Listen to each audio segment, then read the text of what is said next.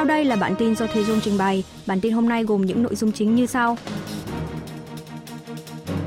Seoul thí điểm thành công đánh chặn mục tiêu bằng tên lửa đất đối không tầm xa. Liên Hợp Quốc thảo luận về tên lửa đạn đạo xuyên lục địa của Bắc Triều Tiên nhưng không đạt kết quả. Thứ trưởng Ngoại giao Hàn Mỹ-Nhật lên án vụ phóng tên lửa ICBM của Bắc Triều Tiên.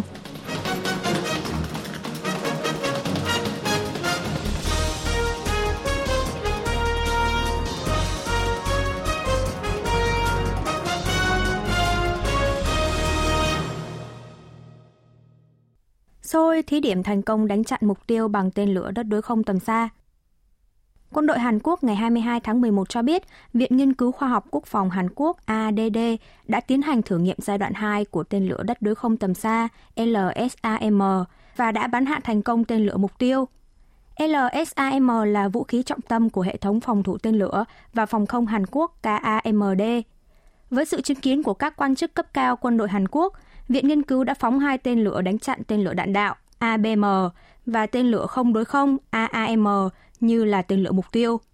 Trước đó vào tháng 2 vừa qua, Hàn Quốc đã phóng thử tên lửa LSAM nhằm thử nghiệm về tính năng bay và tên lửa đã bay theo đúng độ cao và tầm bắn được thiết lập sẵn. Chỉ sau 9 tháng, tên lửa LSAM đã thành công đánh chặn tên lửa mục tiêu. LSAM được phát triển nhằm đánh chặn tên lửa đạn đạo của Bắc Triều Tiên ở tầm cao 50 đến 60 km. Vào tháng 1 năm nay, quân đội Hàn Quốc cũng đã có cuộc thử nghiệm thả trôi trên mặt đất nhằm kiểm chứng khả năng với điều chỉnh vị trí và phương hướng một cách tự do của vũ khí đánh chặn đối với tên lửa đạn đạo của địch trên cao. Thêm vào đó, vào tháng 4, các thiết bị dò xét chủ chốt có khả năng định vị hàng trăm máy bay và hàng chục tên lửa đạn đạo cùng một lúc như radar đa dụng MFR đã được công bố. Nếu LSAM được triển khai, Hàn Quốc sẽ hoàn thiện hệ thống phòng thủ tên lửa đa tầng với tổ hợp tên lửa đánh chặn tầm trung cao THAAD với độ cao 40 đến 150 km, tên lửa Patriot PAC-3 với độ cao 15 đến 40 km và tên lửa đất đối không tầm trung MSIM có tên là Chonkung-2, Thiên Cung-2. Liên Hợp Quốc thảo luận về tên lửa đạn đạo xuyên lục địa của Bắc Triều Tiên nhưng không đạt kết quả. Hội đồng Bảo an Liên Hợp Quốc ngày 21 tháng 11 giờ địa phương đã mở cuộc họp thảo luận về vấn đề phóng tên lửa đạn đạo xuyên lục địa ICBM của Bắc Triều Tiên gần đây và vấn đề phi hạt nhân hóa miền Bắc.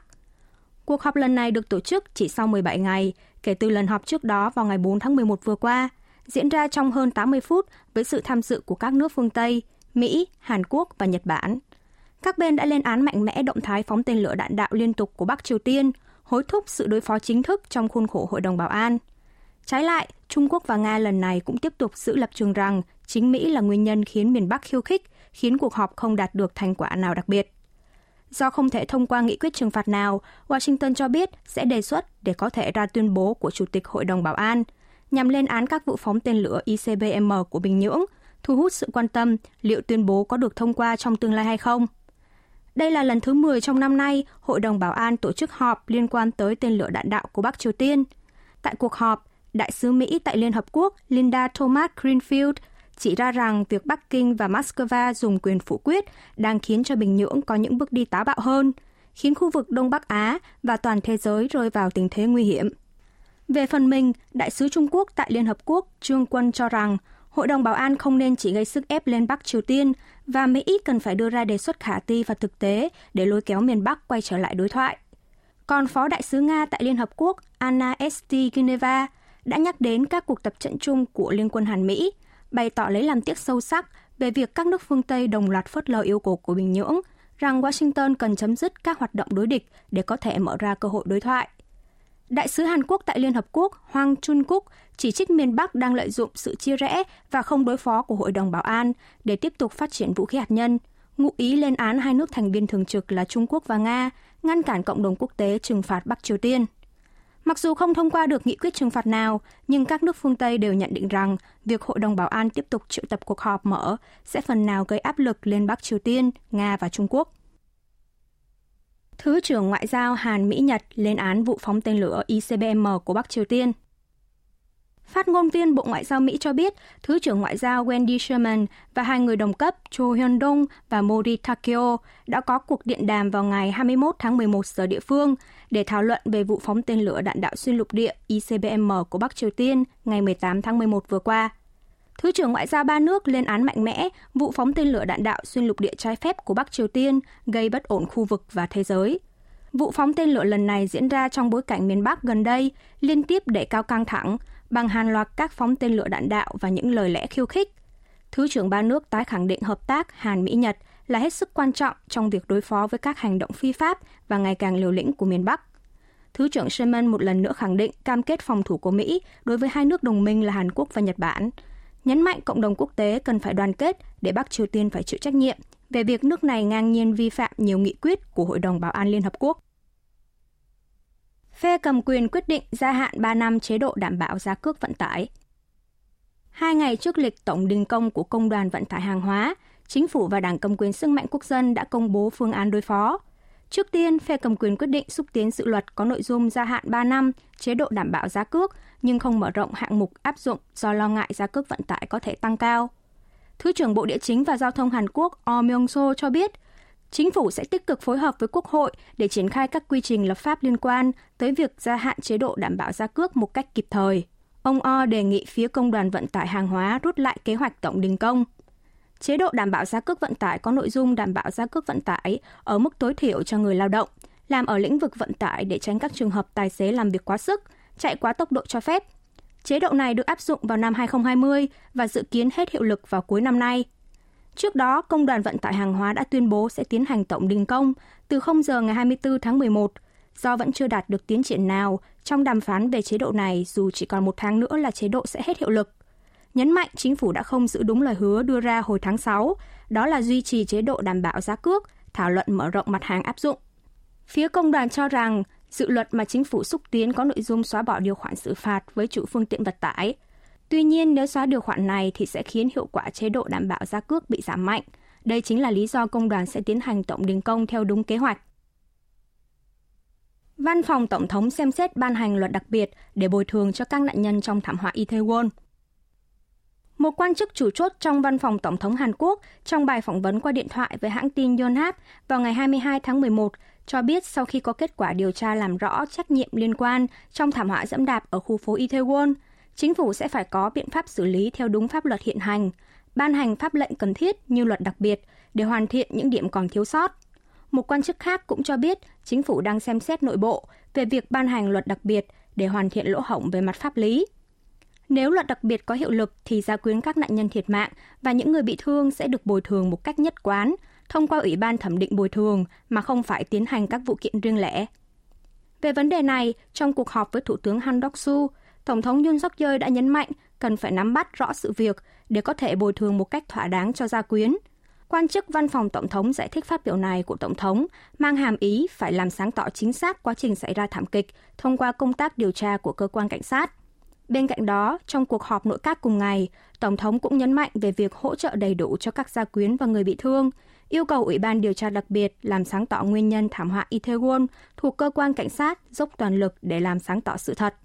Sớm là trong tuần này, Ủy ban điều tra đặc biệt sẽ xác định rõ các nghi phạm trong thảm họa, sau đó có thể chính phủ và đảng cầm quyền sẽ chủ động đứng ra thảo luận về việc ban hành luật đặc biệt thay vì văn phòng Tổng thống. Bộ Ngoại giao lập văn phòng lãnh sự tạm thời tại Qatar trong thời gian diễn ra World Cup. Bộ Ngoại giao Hàn Quốc thông báo từ ngày 23 tháng 11 sẽ mở cửa văn phòng lãnh sự tạm thời tại Qatar, nơi đang diễn ra vòng chung kết giải vô địch bóng đá thế giới World Cup 2022. Văn phòng lãnh sự tạm thời dự kiến sẽ được đặt tại Đại sứ quán Hàn Quốc ở Qatar do Đại sứ Choi Yong-han dẫn đầu, cùng nhân viên các bộ ngành liên quan như Văn phòng Thủ tướng, Bộ Ngoại giao, Cơ quan Cảnh sát và Viện Y tế Quốc gia NMC. Văn phòng này trước mắt sẽ mở cửa cho đến ngày 4 tháng 12, thời gian đội tuyển bóng đá quốc gia Hàn Quốc thi đấu vòng bảng, và sẽ tiếp tục điều chỉnh thời gian làm việc sau đó tùy theo kết quả các trận đấu của đội tuyển quốc gia. Bộ Ngoại giao giải thích văn phòng lãnh sự tạm thời sẽ tiến hành rà soát các yếu tố nguy hiểm nhằm đảm bảo an toàn cho công dân Hàn Quốc tới Qatar trong thời gian diễn ra World Cup, hỗ trợ về mặt lãnh sự như phái cử nhân viên tới nơi phát sinh các sự cố, tai nạn, văn phòng cũng sẽ thiết lập mạng lưới liên lạc khẩn cấp với các cơ quan chức năng liên quan trong nước và cơ quan an ninh của Qatar, đối phó trong trường hợp phát sinh tình huống nguy cấp. Bộ Ngoại giao đề nghị người dân đến thăm Qatar trong thời gian diễn ra World Cup phải chú ý các nội dung cấm của nước chủ nhà, như hành vi mang rượu, đồ uống có cồn, thịt lợn vào các khu vực cấm hay chụp hình phụ nữ bản địa mà không được phép, tôn trọng văn hóa, tôn giáo và luật pháp của nước sở tại. Số ca mắc COVID-19 mới ghi nhận mức cao nhất sau 2 tháng. Ủy ban đối sách phòng dịch Trung ương thuộc Cơ quan Quản lý Dịch bệnh Hàn Quốc KDCA cho biết, tính đến 0 giờ ngày 22 tháng 11, Hàn Quốc phát sinh 72.873 ca nhiễm COVID-19 mới, cao gấp 3 lần so với số liệu công bố một ngày trước và là mức cao nhất trong vòng 69 ngày kể từ ngày 14 tháng 9 là 93.949 ca. Số ca nhiễm mới tăng 7 ca so với một tuần trước, quy mô tăng nhẹ nhưng đang cho thấy xu hướng tăng trở lại. Số ca nhiễm nặng đang nhập viện điều trị là 416 ca, giảm 4 ca so với ngày hôm trước, duy trì ở mốc 400 ca ngày thứ tư liên tiếp. Có 45 ca tử vong, nâng tổng số ca tử vong do COVID-19 từ đầu dịch lên 30.111 ca. Tỷ lệ tử vong là 0,11%. Xét theo độ tuổi, có 80 ca tử vong ngoài 80 tuổi, 11 ca độ tuổi 70 và 3 ca ở độ tuổi 60, chủ yếu tập trung ở những người cao tuổi. Trong một diễn biến liên quan, nhóm nghiên cứu của giáo sư Yoon Myung-so thuộc Viện Cao học Y tế Cộng đồng thuộc Đại học Quốc gia Seoul đã tiến hành khảo sát nhận thức của người dân Hàn Quốc về dịch COVID-19 vào mùa đông đối với 1.000 nam nữ trưởng thành trên toàn quốc trong vòng 5 ngày từ 3 tháng 11. Kết quả cho thấy tỷ lệ ý kiến cho rằng việc tiêm chủng vaccine COVID-19 là quan trọng, đạt 56,9%. Có 25,5% cho rằng việc tiêm vaccine hay không quan trọng và 14,6% cho rằng không quan trọng, 3% trả lời là không biết. Tỷ lệ trả lời tiêm vaccine là quan trọng trong đợt khảo sát vào tháng 2 năm ngoái đạt tới 82,2%, nhưng đến tháng 8 vừa qua đã giảm xuống còn 52,5%, rồi tăng nhẹ 4,4% trong tháng này. Ngoài ra, có tới 41,9% người tham gia cho biết hiện vẫn chưa đi tiêm chủng và không có ý định tiêm chủng bổ sung vào mùa đông này. BTS thắng 2 hạng mục tại Giải thưởng âm nhạc Mỹ 2022. Tại lễ trao Giải thưởng âm nhạc Mỹ American Music Awards diễn ra vào ngày 20 tháng 11 giờ địa phương tại Los Angeles, Mỹ, nhóm nhạc đoàn thiếu niên chống đạn BTS của Hàn Quốc đã giành chiến thắng ở 2 hạng mục là nghệ sĩ K-pop được yêu thích nhất và giải thưởng bộ đôi nhóm nhạc pop rock được yêu thích nhất. Đây là năm thứ 5 liên tiếp BTS gặt hái các giải thưởng tại lễ trao giải AAM kể từ sau lần đầu vào năm 2018, tiếp tục khẳng định vị thế ngôi sao tầm cỡ hàng đầu thế giới. Hạng mục nghệ sĩ K-pop được yêu thích nhất mới được lập ra trong năm nay. BTS đã xuất sắc vượt qua các nhóm nhạc K-pop nổi tiếng như Blackpink, Seventeen, Tomorrow by Together và Twice để trở thành người tiên phong trong giải thưởng này. Đặc biệt, BTS đã vượt qua hàng loạt đối thủ nặng ký như ban nhạc Coldplay của nước Anh để giành chiến thắng năm thứ 4 liên tiếp cho hạng mục bộ đôi nhóm nhạc pop rock được yêu thích nhất, trở thành nghệ sĩ thắng giải nhiều nhất ở hạng mục này trong lịch sử của Giải thưởng âm nhạc Mỹ được trao từ năm 1974. BTS bén duyên với Giải thưởng âm nhạc Mỹ vào năm 2017, khi nhóm là nghệ sĩ châu Á duy nhất được mời tới biểu diễn tại lễ trao giải. Trong năm ngoái, nhóm đã thắng giải thưởng lớn nhất là nghệ sĩ của năm. Thành viên Chonkung của BTS tin tưởng giải thưởng này sẽ là một sự khởi đầu mới với cả nhóm. AMA là một trong 3 giải thưởng âm nhạc đại chúng uy tín hàng đầu của Mỹ, cùng với giải thưởng Billboard và Grammy.